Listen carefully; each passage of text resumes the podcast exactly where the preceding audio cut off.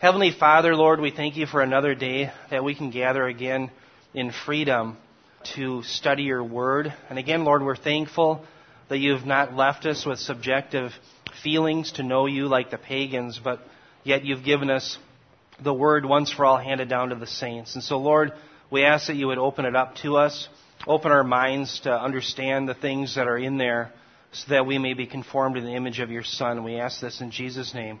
Amen. Yeah, so Bob, do you want to come on up and share with us what was going on down in Cincinnati? Okay. Good morning. It's great to be back to gather with the flock here. This last week, Diane and I spent almost a whole week in Cincinnati. Her brother and his wife and their two high school kids live there, and they have a lovely house in Cincinnati, and what a beautiful city that is. But I went down there to preach. There's a pastor who, one of his members, reads CIC, and she's kind of an activist lady, and she arranged to talk the pastor into have me come and speak and do a little seminar. Well, the first event down there was a fellowship meal in the home of this lady, very interesting home, a restored home from the 19th century down in the oldest part of Cincinnati. It's just Her husband did all the work. It's an unbelievable home. Well, whatever the case, we had this fellowship meal, and then the idea was that they could ask me any question they want. The pastor introduced me as a theologian, which I guess I really am. Yeah. And I said, okay, you can ask anything, any topic about theology, and I'll do my best to answer your question. They asked nothing but about the gospel and the doctrines of grace. Wow. So all they wanted to talk about is what is the true gospel? How does God convert people? No. Is the doctrine of election literally true? Because evidently recently the pastor himself came to see the significance of the gospel of grace. Oh. And so this is a charismatic church, and one that, say, 10 years ago I probably wouldn't have anything in common with. But at this point, what they're interested in is the gospel. Praise God. So that was a fantastic thing. Well, then Saturday morning, I was supposed to speak about postmodern theology. So I had my lecture that I've done before on a PowerPoint, and I began to give the thing, and I realized that not one person knew one thing. They had no clue what I was talking about.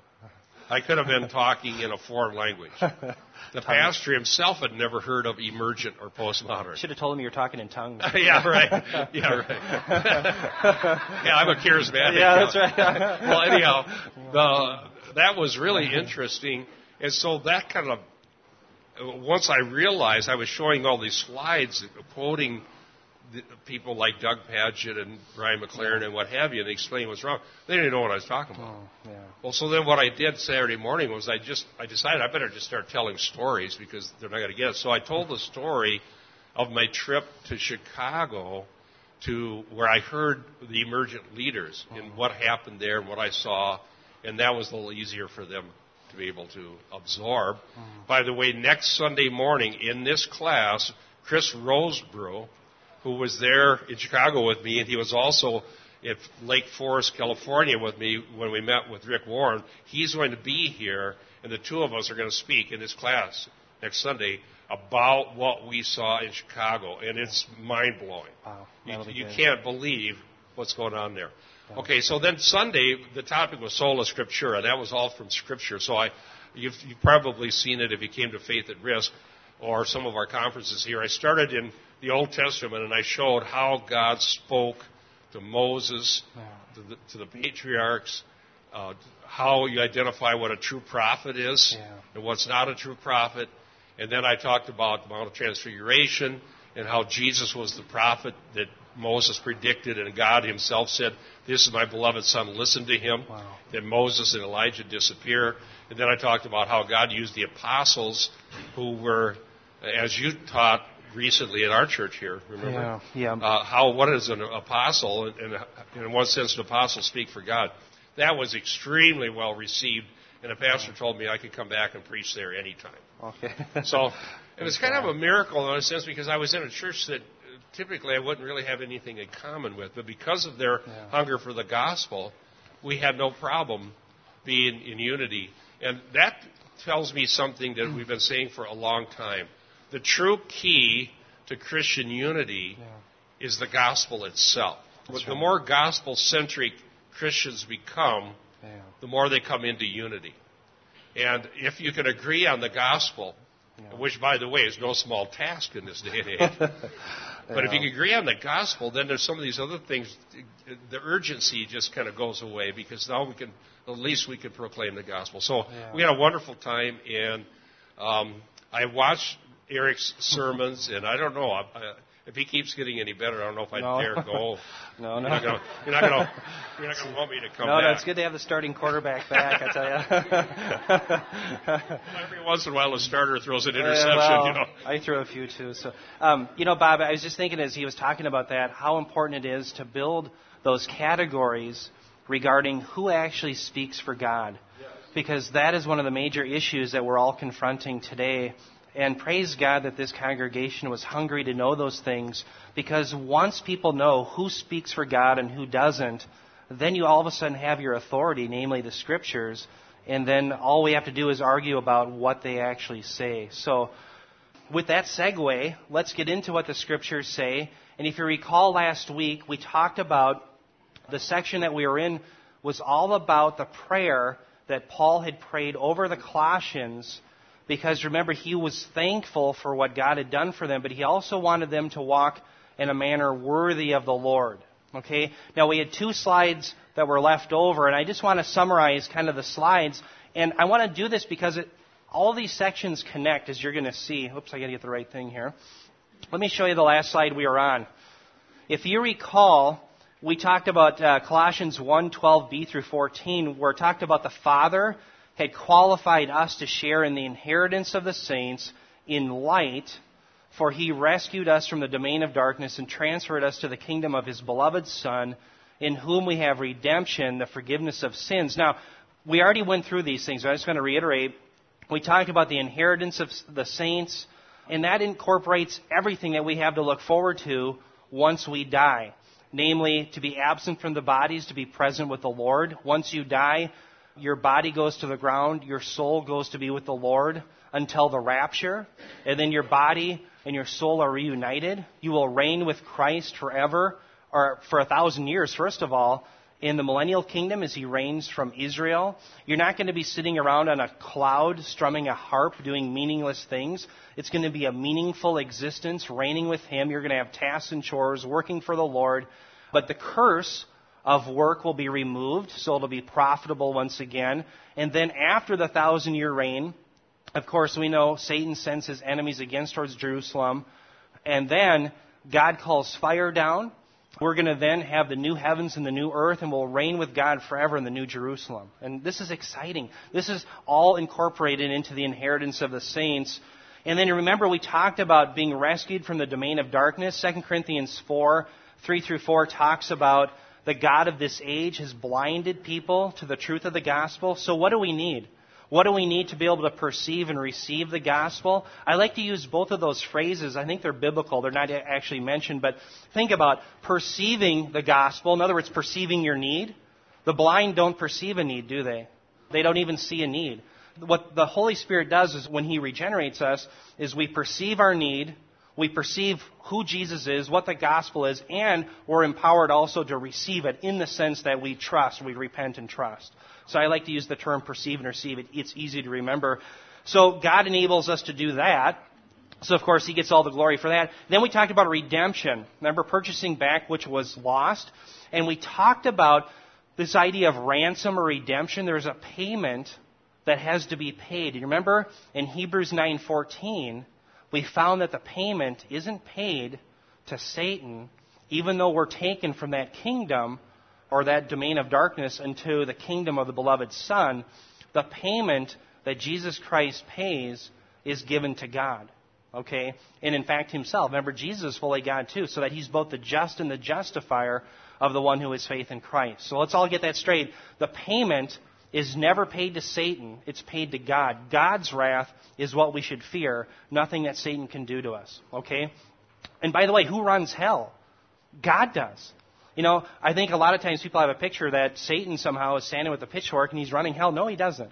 It's God's wrath that we're being saved from. Okay? All right, so we talked a little bit about that.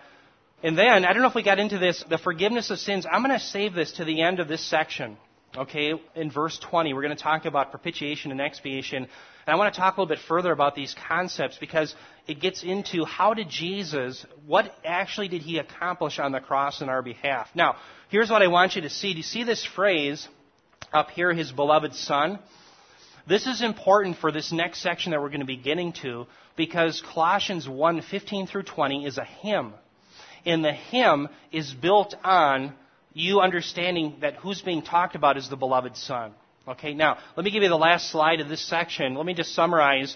This is a summary of the prayer that Paul gave on behalf of the Colossians. Paul prayed that the Colossians would walk in a worthy manner of the Lord who redeemed them. He also prayed that God would enable this to happen. And again, this brings about the doctrine, or should bring to mind the doctrine of compatibilism. Do you guys remember Bob has talked about this numerous times, and so did Ryan.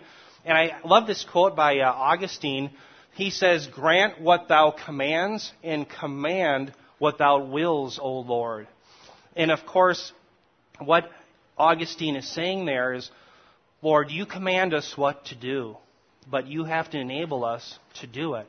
Because in and of ourselves, we're wretched sinners who can do nothing to please you.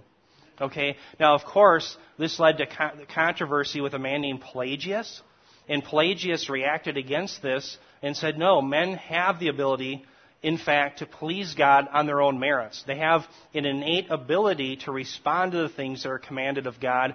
And, of course, that launched this controversy that ends up bringing, when we bring it forward to today, it's the controversy really between Calvinism and Arminianism. Okay, it's the same battle. Is it grace or is it by works?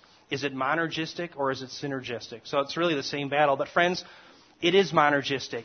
God alone has to enable us to walk in a manner worthy of the Lord. Okay, all right. Now, let's get into the next verses, verses 15 through 20. And I'm not proud of this next slide. It's just an ugly slide, okay? I have to admit, there's no title to it, but there's a reason. This is my form of an outline. And what I want you to see is just some of the grammatical constructions that tie the sections together. So, again, verse 13, it talked about us being delivered to the kingdom of his beloved son. And again, verses 15 through 20 connect on to that. So let me show you why. Verse 15, it talks about two great concepts, namely that Jesus is the image of the invisible Son, and he's the firstborn of all creation. Okay? Now, let me just show you something. First of all, you're going to see a who is. When you read in your English Bible, it normally says, like, for instance, in the NASB, it'll say, he is the image of the invisible God, the firstborn of all creation. The he actually isn't there. It's a relative pronoun. It's actually who. My point being is the only way you know who's being discussed is to look back to verse 13 and you say, oh, it's the beloved son. That's the connection. Do you see what I'm saying? So this here, this who is, actually in Greek it's hos estein. Hos is a relative pronoun. It's either which or who. And you don't know who it is until you look back in context. It's the beloved son. So he is the one who is the image of the invisible God and the firstborn of all creation. Now, in my opinion, what this section is all about is it answers the question, why does Jesus have this rank? I want you to think of firstborn as rank. He is of this preeminence. He is of the rank of the firstborn of God. And we'll talk more about that. Why does he have such a rank? And what you're going to see is what Paul is going to do is he's going to show that Christ is so superior. In fact, he's creator of all things, redeemer of all things. Why would the Colossians want to ever go after invoking angels? He is so much superior to the angels. So the angels are going to be listed as authorities, thrones, rulers, and Christ is reigning over them. But the question that's answered in this section is, why is Jesus given such a rank? Let me show you how it's answered. There's a because clause, okay, in verse 16. It's because he created all things, whether visible or invisible, whether on the heavens and the earth, whether thrones, powers, principalities, whatever they are, he created it. Okay, so that's a because. Because of this. That's why he has this rank. That's how it's being answered. Okay, so that's verse 16. But then it continues into verse 17, And there's an interesting connection. There's an and. And he's the pre-existent one. In other words, he's always existed. And he's the sustainer of all things. Not only is he eternal, the eternal creator, but he also maintains everything. Now, let me show you another interesting grammatical connection. Again, there's a verb is. It's this. There's pronoun he is. And again, this connects us up to the beloved Son. So again, he is. Well, who is the he? Well, it connects on to verse 13. Jesus' name, by the way, is never mentioned in this section. Okay? So it connects back to the beloved Son. So it's implied. Of course, we're talking about Jesus. And this is what's actually called an asyndetic clause. Now, what in the world is that? Well, an asyndeton is a zero set. And the reason why that's significant here is even though there's an and that connects this, the grammatical connection is the is. Notice in verse 15 there's an is. It's a verb of being. You have another one in verse 17.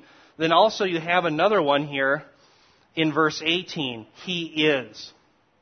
Okay? So now what is he also? Well, he's also the head. He's the head of the church, the head of the body, and he's also the firstborn from the dead. And then we go back to another because clause. Okay, because when it talks about he is being firstborn again, well, why is he the firstborn? Well, it gives you another because. Well, because the fullness dwelt in him. Are you following kind of the way this is flowing? Now the fullness is who? Is you're going to find out it's God. Jesus is God. Okay, so that's why he's the firstborn. And finally, when we get to verse 20, there's this big crescendo that Jesus has reconciled all things. And that is the great answer. In fact, he's reconciled all things through the blood of the cross. Okay, that is the means by which he reconciled all things. So not only is he the creator of all things, but after things were wrecked by sin, he's the one who actually reconciles all things. So the answer to the question, why the firstborn, is given this glorious... So there's the question. It's given this glorious crescendo in that, well, Jesus reconciled all things through the cross. In the middle, it's telling us all these things about him. And it's saying, in essence, why would you Colossians or any of us today settle for angels when we have Jesus, right? Okay? So I hope that helps. Now, by the way, Bob had pointed out a structure on our internet site. Is that correct? Of Colossians? And it's probably better than what I came up with. How could we find that? It's on the reference links? Yes, if you go to TwinCityFellowship.com, reference links. Remember, when we refer to something, we put it up there so people can see it. In there, there's a layout of the structure of this Christ hymn that I got from a pastor out in Escondido, California. Okay. I got permission to use. And he got it from someone at Westminster Seminary in that city. Yeah. And so that is on our reference links, and you can see how that Christ hymn is laid out in kind of a poetic way. It is actually. Poetic, yeah. Yes, absolutely. It's poetic, yeah, in the Greek. So take a look at that. And by the way, you guys, anytime you look at a scholar about this section, everybody disagrees, okay, on the finer points. The major points, though, we all know that Christ is being shown above the thrones, principalities, and powers, and that he is, in fact, God, creator of all things, redeemer of all things. Those are the major points that we want to, in fact, see. Now, let's get into the first verse. We see that the invisible God is, in fact, revealed. Colossians 1:15, Paul writes, he, of course, referring back to the beloved Son, is the image of the invisible God, the firstborn of, and it literally I put over because it's better rendered, over all creation. Okay? So he is, in fact, the firstborn of all, over all creation. Now, let's talk about this idea of image. And image means two things. I want you to think of image in the sense of Genesis 1:26, that human beings are made in the image of God. Did somebody have the Genesis 1:26 passage, by the way? Did I hand that one out? I probably didn't. That's okay. Let's just summarize. Genesis 1:26, it says that we, in fact, are made in the image of God. Okay, so we are, in fact, if you want to think of it, as reflectors of his glory. Now, are we, in fact, little gods? No, we're not.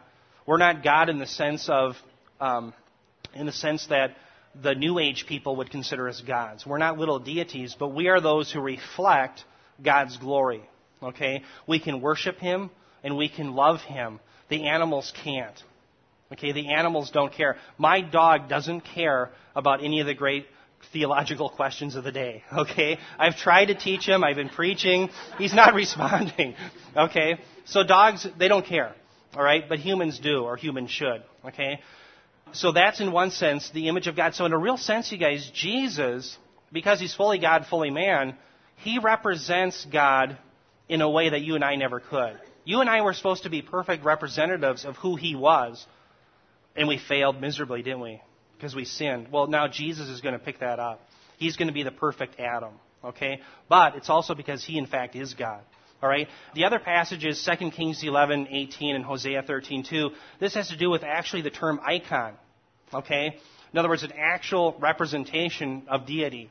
And that's what Jesus is. Because, in fact, why? He is God, okay? That's what we're going to see. He is God. So, but think about it. He's representing God in a way that we never could as perfect man, but he, in fact, is also perfectly God himself. All right? Now, let's move on to talk about this concept of the firstborn. And I know I had somebody, I gave out, in fact, it was Robert. Reverend Robert is, if you will read Exodus 4:22, and we'll talk a little bit about this idea of firstborn. Exodus 4:22. Then you shall say to Pharaoh, thus says the Lord, Israel is my son, my firstborn. There, that's great. So Israel is God's firstborn. Now, does that mean Israel was the very first people ever to be born on this planet? No, it doesn't mean that. What's being referenced is the preeminence of Israel. So the primary meaning of firstborn in the Scripture is preeminence. It has to do with rank. Okay, does that make sense? It has to do with rank, not necessarily chronological order of your birth. All right, that's a huge concept. Now, let me explain this idea of firstborn so you kind of can experience or at least think about the significance of what this term meant. And I want to talk about Jacob and Esau's calling in Exodus 25 or Genesis 25:23-24. If you recall in that passage, it was prophesied that the older, namely Esau, would serve the younger. Do you guys remember that? And what is that really telling us? It's telling us that although the normal affairs of man is that the firstborn, the first person out of the chute, so to speak, out of the womb, is the firstborn, right? And they have the advantages of rank. In this case, God's election stands, so therefore Jacob is actually going to be the firstborn. So this section is all about God's election, and this is bringing about the seed that was promised in Genesis 3:15, namely the seed of the woman would come and crush the serpent's head. We see the seed is given to Abraham. It's going to go through Isaac and then Jacob, and that's where we are here. Okay, so it's all about election. But also, I want you to think about what happens in this story is that Jacob apparently is in a tent or something, and Esau is out in the field. Remember, he is the hunter. Remember, his name literally means red. And he comes in and he's famished. And because he's famished, he's so hungry, he's willing to sell, it says, his birthright. Now, what was his birthright that he's willing to sell just because he's hungry? Well, the firstborn in the ancient Near East, they were priests on behalf of their family. Okay, so if you were the firstborn, you were the one who was a mediator, who actually would be the one responsible for being a mediator between God and man. So what was Esau willing to give up in order just to get a bowl of red soup? He was willing to give up his status as a mediator between God and man. He gave it up for a bowl of beans. Okay? Now, it's elect that this would happen. Jacob was called before anything they had done. But doesn't that tell you something about the mindset of Esau? And I think about it. Let me just give you a little mini application. So many times in my own life when I have sinned, here I'm called, according to 1 Peter 2:5, I'm part of the royal priesthood and so are you. If you've repented of your sins and trusted in Jesus Christ, you're a royal priest. You're a mediator in a sense, a small sense, between God and man. In other words, because you're representing Jesus Christ, right? You're pointing people to him. He's the one mediator between God and man. But do you see what I'm saying? You're a royal priest. And how often it is, I thought about when I sin, I'm really, in a sense, giving up my birthright, often for a bowl of beans too. Okay, I look at the stuff that I'll sin and I'll go after, and it's ridiculous what I'll sell my birthright for. The good news is this, though. Our birthright is never lost. Why? Because God keeps us in his covenant love, his chesed, and we'll talk a little bit about that. Okay, so even though we sin, even when we're faithless, he is faithful.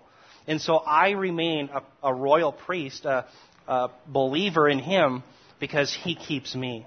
Okay, but that should tell us the story, I think, a little bit about the seriousness of sin and, in fact, what we're giving up when we engage in sin. So that's what the birthright is about. That's what it means to be the firstborn. And Esau gave it up, and Jacob received it, yet it was the foreordained plan of God that it would happen. Okay, so that's all tied into the idea of the firstborn. It has to do with preeminence. Let me show you Psalm 89. In this psalm here, 89:27-29, David is recounting the covenant that God had established with him in 2 Samuel 7. So listen to what David writes. He says, he's saying, "Thus saith the Lord." So this is the Lord speaking. He says, "I also shall make him my firstborn." Okay, now this is talking about the seed that will come from David. He will be his firstborn, the highest of the kings of the earth. So again, the highest of the kings, that would be a reference to his rank, would it not? And again, that ties into our understanding of the firstborn. It doesn't have to do with chronology of coming out of the chute. It has to do with preeminence. Okay? Now, he continues. He says, "My loving kindness I will keep for him forever, and my covenant shall be confirmed to him. So I will establish his descendants forever and his throne as the days of heaven." Notice where it says loving kindness. Literally, that term is keseth. Okay? And that term has to do with God's covenant love. That is the covenant love that he bestows upon the patriarchs, Abraham, Isaac, and Jacob. And by faith in Jesus Christ, we are grafted in so that God bestows this covenant love upon us. It is a covenant love that never fails. It never fails ever. It never goes away. Why? Because we can't lose our salvation. We will end up persevering to the end. Okay, it's that kind of, yeah. I was just going to make a point. And when it comes to compatibilism, the Jacob-Esau story, and even when we're talking about now, if you look at it from a human perspective, Esau lost his birthright because he decided that I don't care about this, and I'm going to have this porridge no matter what. Right. And from our human perspective, it was Esau's choice that determined that. But from God's perspective, because in this case we know his will, it was revealed in a prophecy, so we are certain about it, that from God's perspective, it was decided, and he did choose.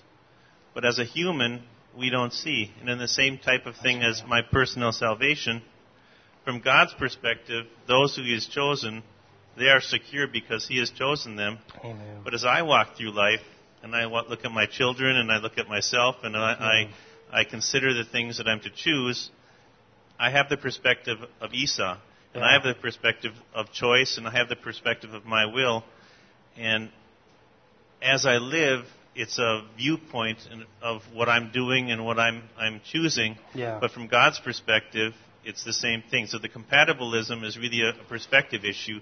We should be concerned. We should choose. We should do everything we can in our power to pursue what God has said, knowing that he has decreed and he has elected. And from his perspective, it's different than ours.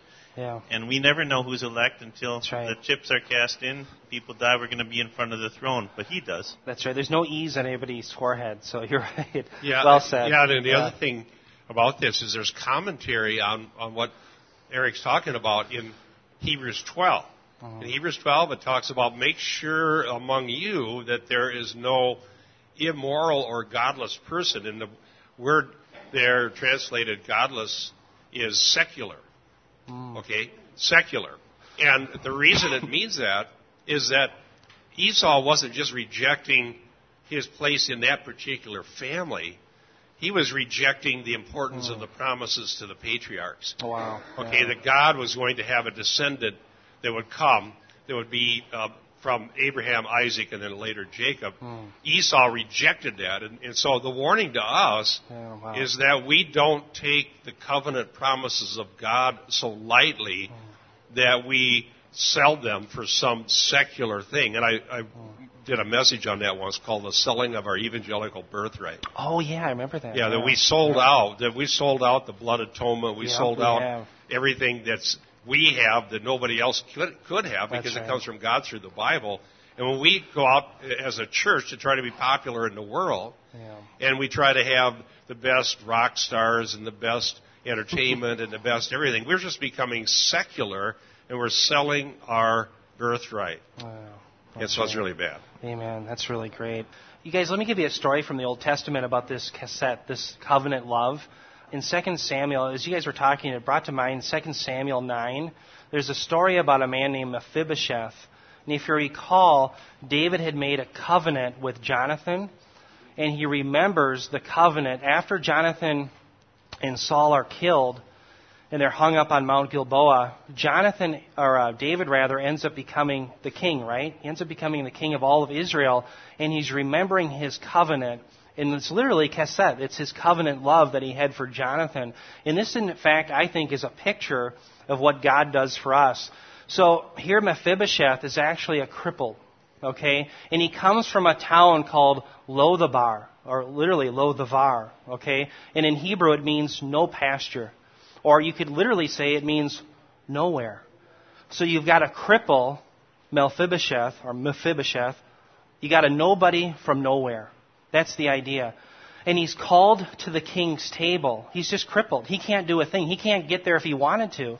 And he thinks that King David is going to kill him. He's going to off him. Right? Why? Because he would be a contender to the throne.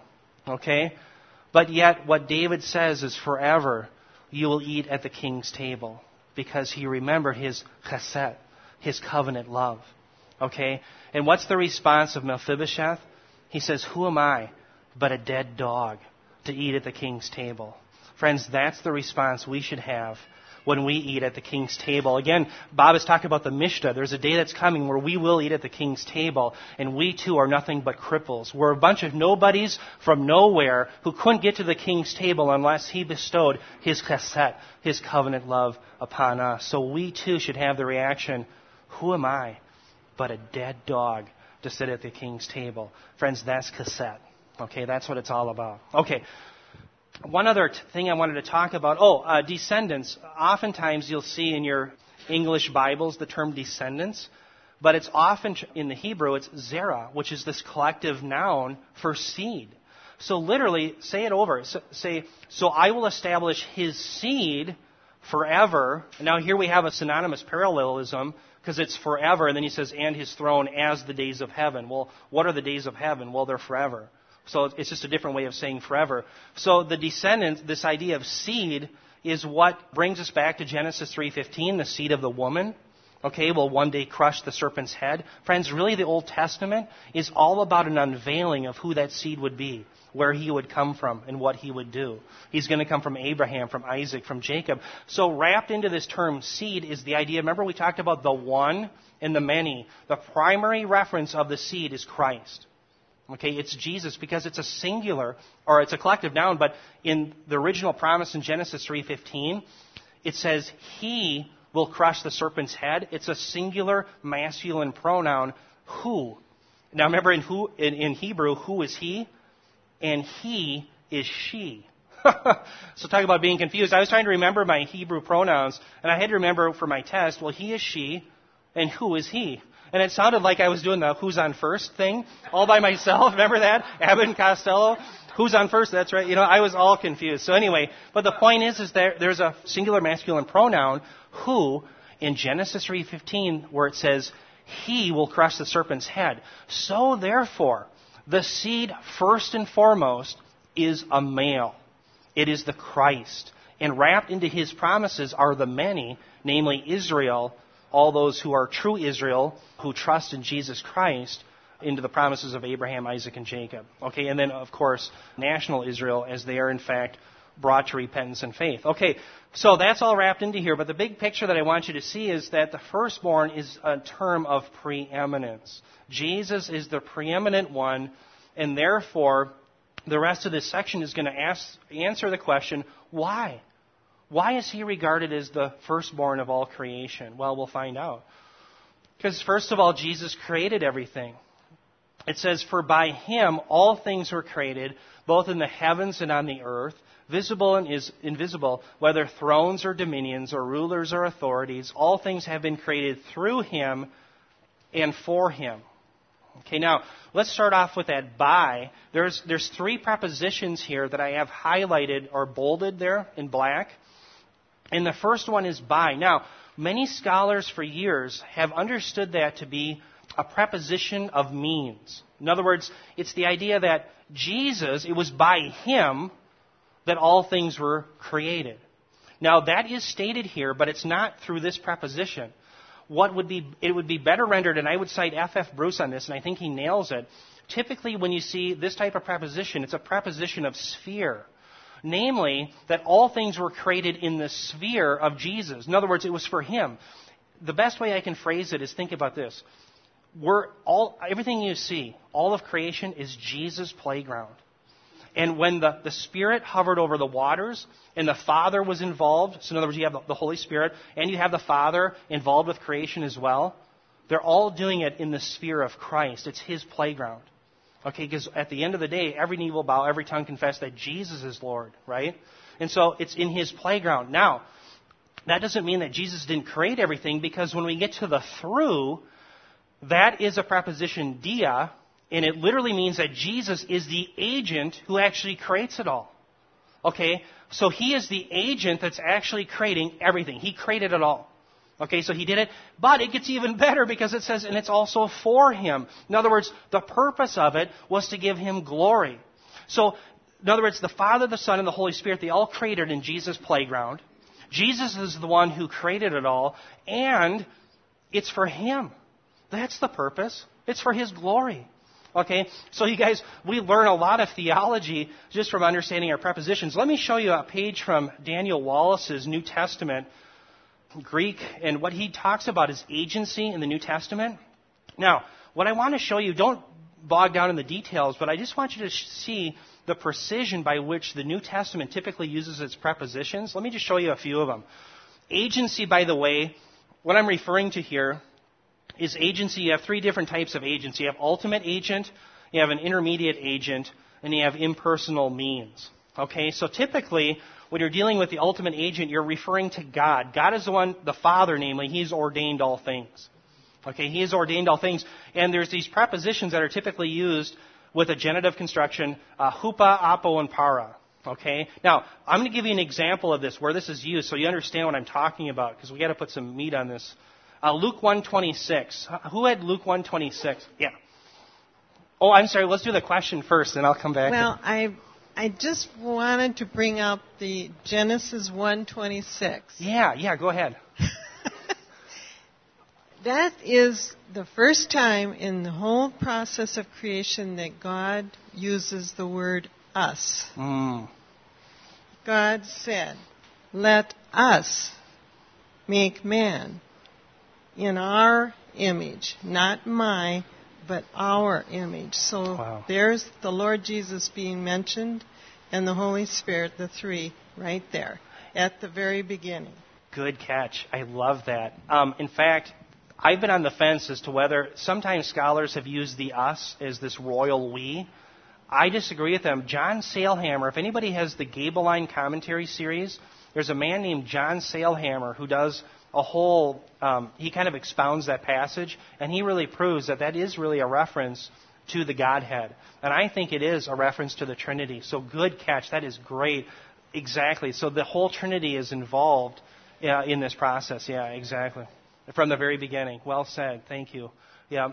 Oh, okay. Now we'll get to Luke 1:26, and this is going to show us an example of an ultimate agent. So go ahead and read that. Now, in the 6th month, the angel Gabriel was sent by God to a city of Galilee named Nazareth. read it slowly one more time. Okay. Because I missed it myself. Luke 1:26. Now, in the 6th month, the angel Gabriel was sent by God to a city. Sent by God. Okay, there it is. Okay. I'm sorry. Okay, so the by there, do you notice how that's one of our choices of this ultimate agent? And I forgot what it was. It might have been hupa or apo or para. I don't remember what it is, but it's one of those prepositions there. And the idea there is, how is this angel sent? Who's the ultimate agent? Well, God. God sent them. So there's an example, okay? Now, by the way, these rules, they really hold up in all the books of the New Testament except Jude and Peter. Why? Because Peter and Jude didn't know Greek real well. Okay, that doesn't matter. That's still inspired, but they just didn't hold to these same rules typically. Okay, but otherwise, throughout the rest of the books, if you know these rules, they're golden. Okay, now let me give you the next one that talks about impersonal means. Okay, here we have Hebrews 9:22. In fact, the law requires that nearly everything be cleansed with blood. So there's that whiff. Okay, and I think that would be an N in Greek. That would be the preposition. So there is the impersonal means by which our salvation is accomplished. Okay? It's by... Say it one more time real slowly again.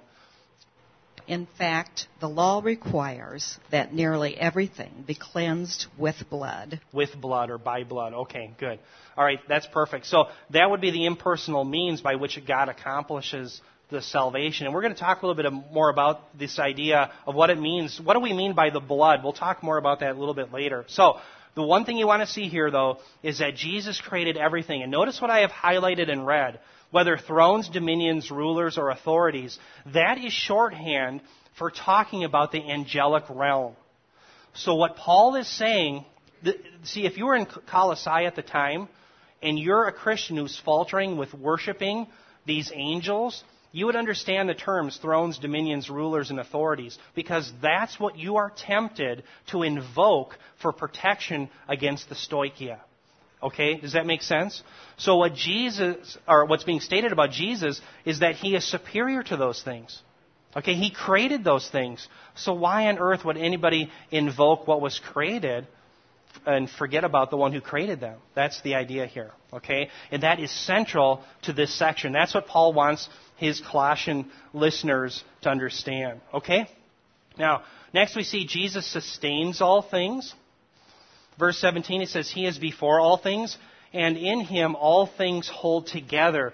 The before there literally means that in the temporal sense, in the sense of time, Jesus is before all things. Okay? So He existed from all of eternity. That's the idea that's present right here. Now, you know what's interesting about this whole section? Let me just mention this real quick. In verses 15 through 20, when I was preparing an apologetics lecture in our apologetics section, I looked at the New World Translation that the Jehovah Witnesses have. Do you know what they actually insert? They put in the term other. So when it says that He created all things, the New World Translation of the Jehovah Witnesses, remember, they don't believe that Jesus is God. They insert other. So for here, in verse 17, it would say, He is before all, and then they would insert other things. Other is nowhere in the text. Why do they have to insert other in the text? Because they know what's being implied is that Jesus is God. Okay, because He existed before all other things. All right? So that's why they have to do that. And so that's a good debating point. And Larry is an expert in debating with Jehovah's Witnesses. So do you ever use that yourself, Larry? You do. Good. That's an excellent one. So anyway, moving on. Let me talk about this idea of Yahweh. Jesus, of course, remember in John 8:58, He says, Before Abraham was, I am. Of course, He's referencing Himself back to the term that God uses at the burning bush account back in Exodus. Or remember Moses says, Who should I say that sent me to the Israelites? And God says, Tell them I am. The literal term in Hebrew is a form of what's called a yictol verb. It literally means it's what's called an imperfect. So it'd be the idea that I will be who I will be who I will be. Okay? And the idea there is that, well, He always is. And what I want you to think about, I think I have the next point up here about this. Oh, yeah, well, this is just a side point. Arius, by the way, the Jehovah's Witnesses, they're just rehashing the Arian heresy. Arius said that there was a time when He was not. This passage in Colossians 1:17, and also what Jesus says in John 8:58 refutes that. No, He always was. Oh, Keith. I think you brought that up. This passage, very early in church history, this concept that Paul's using in this hymn is a pivotal thing for all of Christians of how we understand God, because it was a pivotal passage back in the first couple of centuries in establishing the doctrine of Christ and who He was, who He is, and what He does. So Paul's explanation to the Colossians ends up being the explanation that's used for all of church history since that time. Amen. That's right. And that's why a lot of scholars do believe that Paul is actually borrowing. This is a hymn that was already existed prior to Paul. So Paul is literally under the inspiration of the Holy Spirit. This is completely inspired. Paul is literally borrowing this hymn. So this hymn more than likely predated Paul. and it was used because the early Christians knew that, in fact, Christ was these things. He was the creator. He was the redeemer of all things. Yeah, good point. The other thing I want to mention about this idea of Jesus existing before all things is this. It's logically necessary that something is eternal. Okay? So isn't it interesting, my friends, that when the Bible states that God is eternal, that corresponds to what we know about logic. Because if there ever was a time that there was nothing, there would be nothing now. Because think about, if there was ever nothing, nothing can't, do anything, right? Isn't it simple? So what's interesting is this very law, the law of causality, the law of non-contradiction, actually predicts that there must be something eternal. The big debate in our day and age is, what is eternal? Is it the creation, or is it, in fact, there a creator? Now, why can't the creation be, in fact, eternal? Because of the second law of thermodynamics, which says in a closed system, this is a law of science, in a closed system, all energy is going from a higher ordered state or organized state to a lesser organized state. In other words, we're losing heat. It's the death of the universe by heat decay. Okay? The law of entropy states that one day all the stars will burn out, the sun will burn out, and so what we're left with is the universe cannot be eternal. Well, then we need something eternal. Well, gosh, there's a God that's revealed in the Scriptures. Now, the absurdity of our day and age comes about, and I better put this on the screen, comes about when people talk about this idea of chance. I actually was debating a man named P.Z. Myers informally at an atheist debate downtown Minneapolis, and he is, in fact, in this movie. Anybody seen Expelled with Ben Stein? He's actually in that movie, okay? And I got into an informal debate, and I put him into a dilemma. And this is a dilemma that I recommend when you're debating with atheists.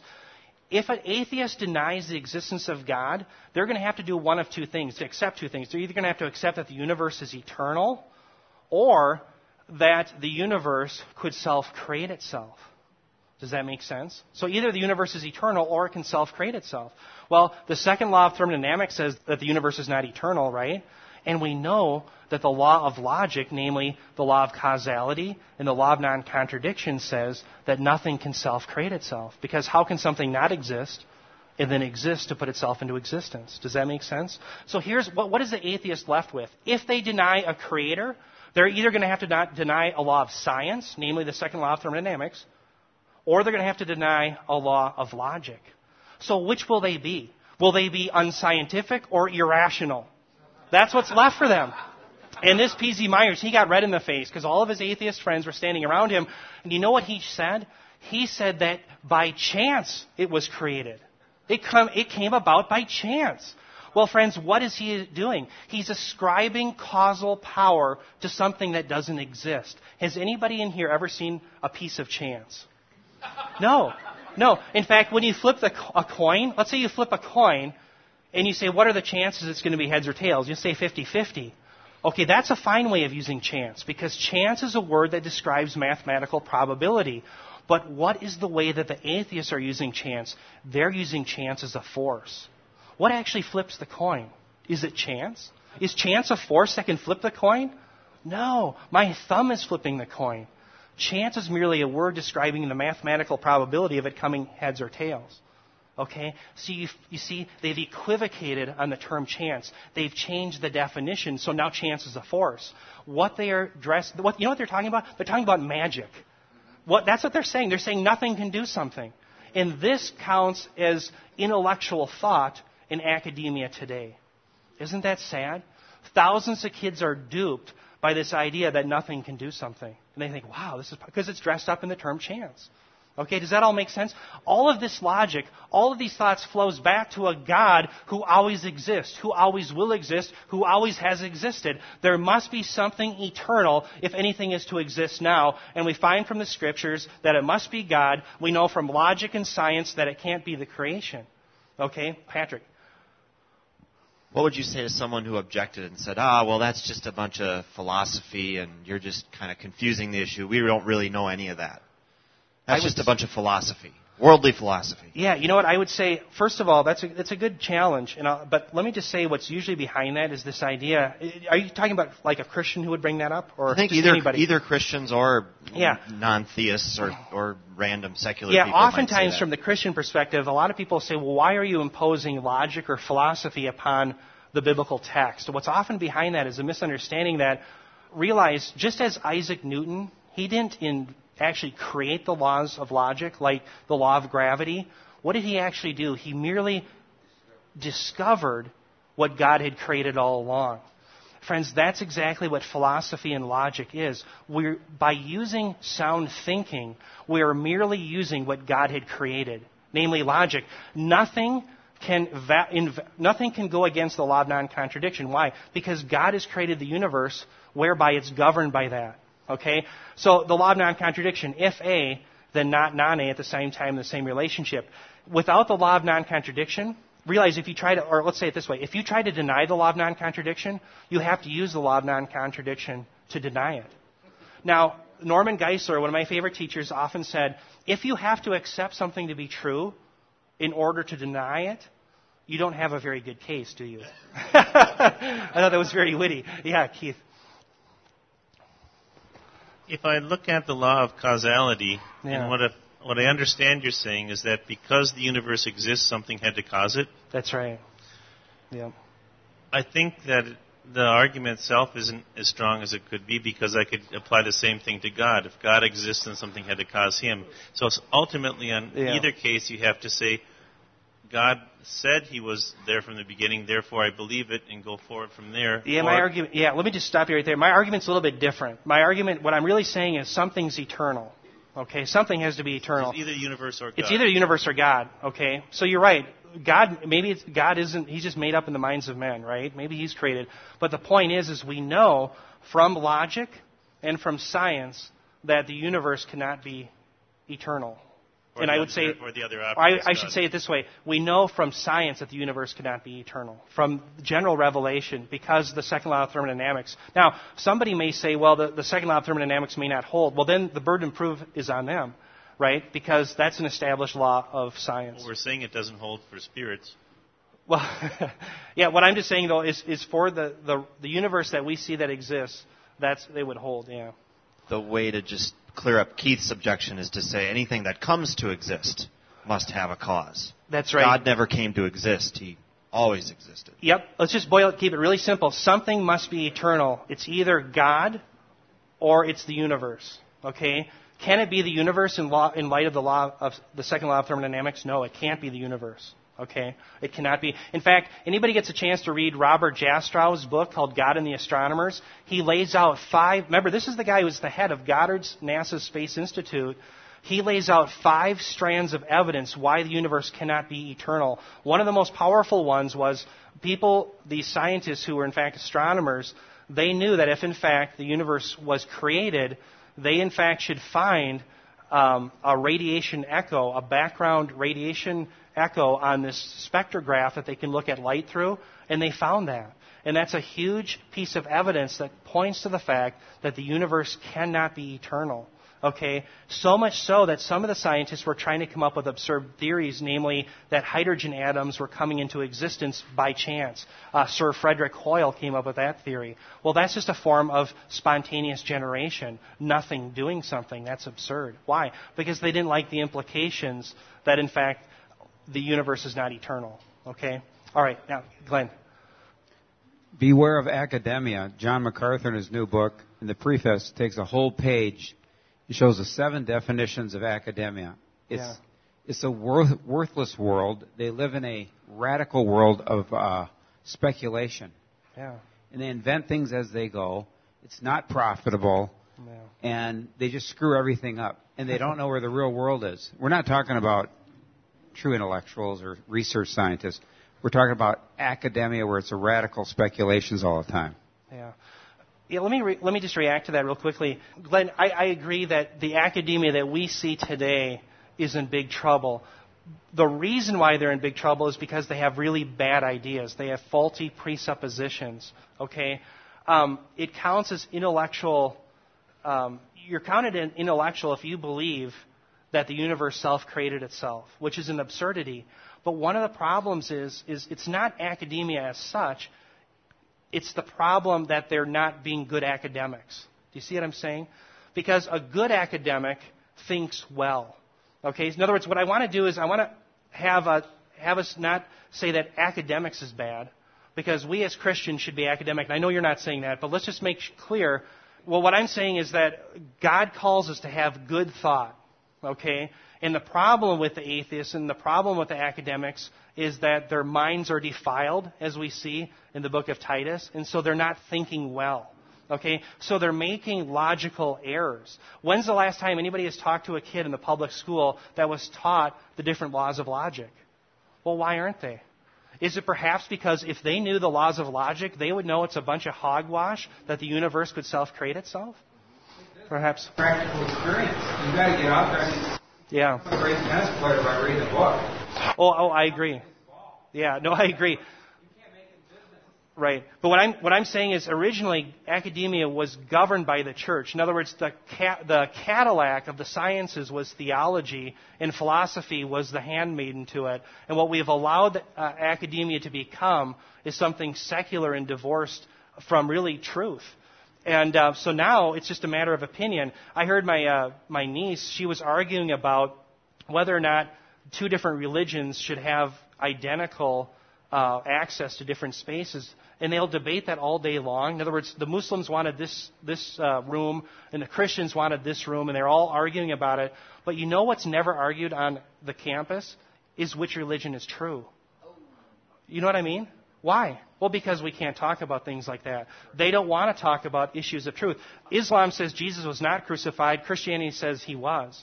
Islam was written by a man 620 years after the fact in the middle of the desert. Christianity was written by the eyewitnesses, and it's corroborated by Flavius Josephus, Tacitus, Pliny the Younger, secular historians. So my point is academia isn't searching for truth to know God. What they are is they're creating people really in the image of this world, and that's the problem. We have to get academia back centered under God. So the problem isn't academics.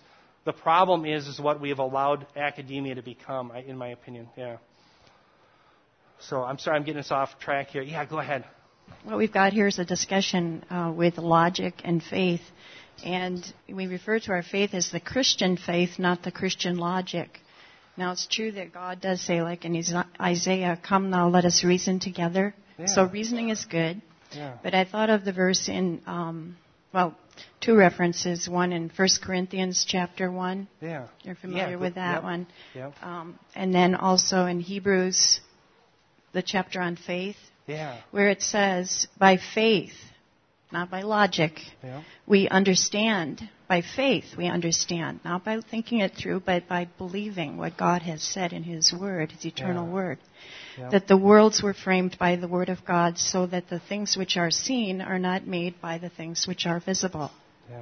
Yeah. So let's just talk about that. We're making a category error there, where what's being discussed in Hebrews is this idea of seen versus unseen. It's not logic versus illogical. We're never called to irrationality in the Scriptures. I would say, like, for instance, 1 Peter 1, we're called to knowledge 3 times. The term typically for knowledge is gnosko. For instance, Jesus says, you don't know the Father, but I know Him. He uses gnosko for the Pharisees, and he uses oida. Now, there's some semantic overlap, but typically gnosko has to do with study from the Scriptures. He's rebuking the Pharisees. You don't know Him because you don't study the Scriptures, but I know Him. And oida, typically, there's a slight nuance that it means I know Him intuitively. But the point being is we're called to knowledge of the Scriptures, and that only happens rationally. Okay, so we're not called to an irrational faith. For instance, Soren Kierkegaard, he says there's no evidence for what we believe. We merely believe. Okay, yeah, go ahead. Right, but we still understand these things. We don't mystically perceive them. Does that make sense? In other words, you know... Well, let me just ask you, how did you... Hold on just one second. How did you know what you said? You read it from the book of Hebrews, right? Okay, but when you read that, your mind is doing cognitive things. You're not seeing it mystically. Do you see what I'm saying? Part of saving faith has to do with knowledge, though. And what I'm saying is saving faith is more than just mere knowledge, but it's not less than that, okay? You know, we're out of time, but let me just say this. The saving faith has to do with three parts. And I think we can prove these through the scriptures. First of all, it's notitia, knowledge. It's a census, and it's fiducia. Having the facts about who Jesus is and what he has done is essential to the gospel. We must know those things. Then you and I assent to him saying, yes, these things, in fact, I believe to be true, but we're still not saved yet. That's right. And that's why even like, for instance, in Titus, it talks about their minds being defiled. Why are their minds defiled? They're not thinking correctly. So sin radically affects even the way people think. So they're not even thinking well. So saving faith is never divorced from logic or right reason. It never is in the scriptures. That's why we're called to knowledge three times in one chapter by Peter. Yeah, we're out of time. Okay, good discussion, though. Yeah, thanks, you guys. That's right. I don't have enough faith to be an atheist. That's right. Good discussion, though, you guys.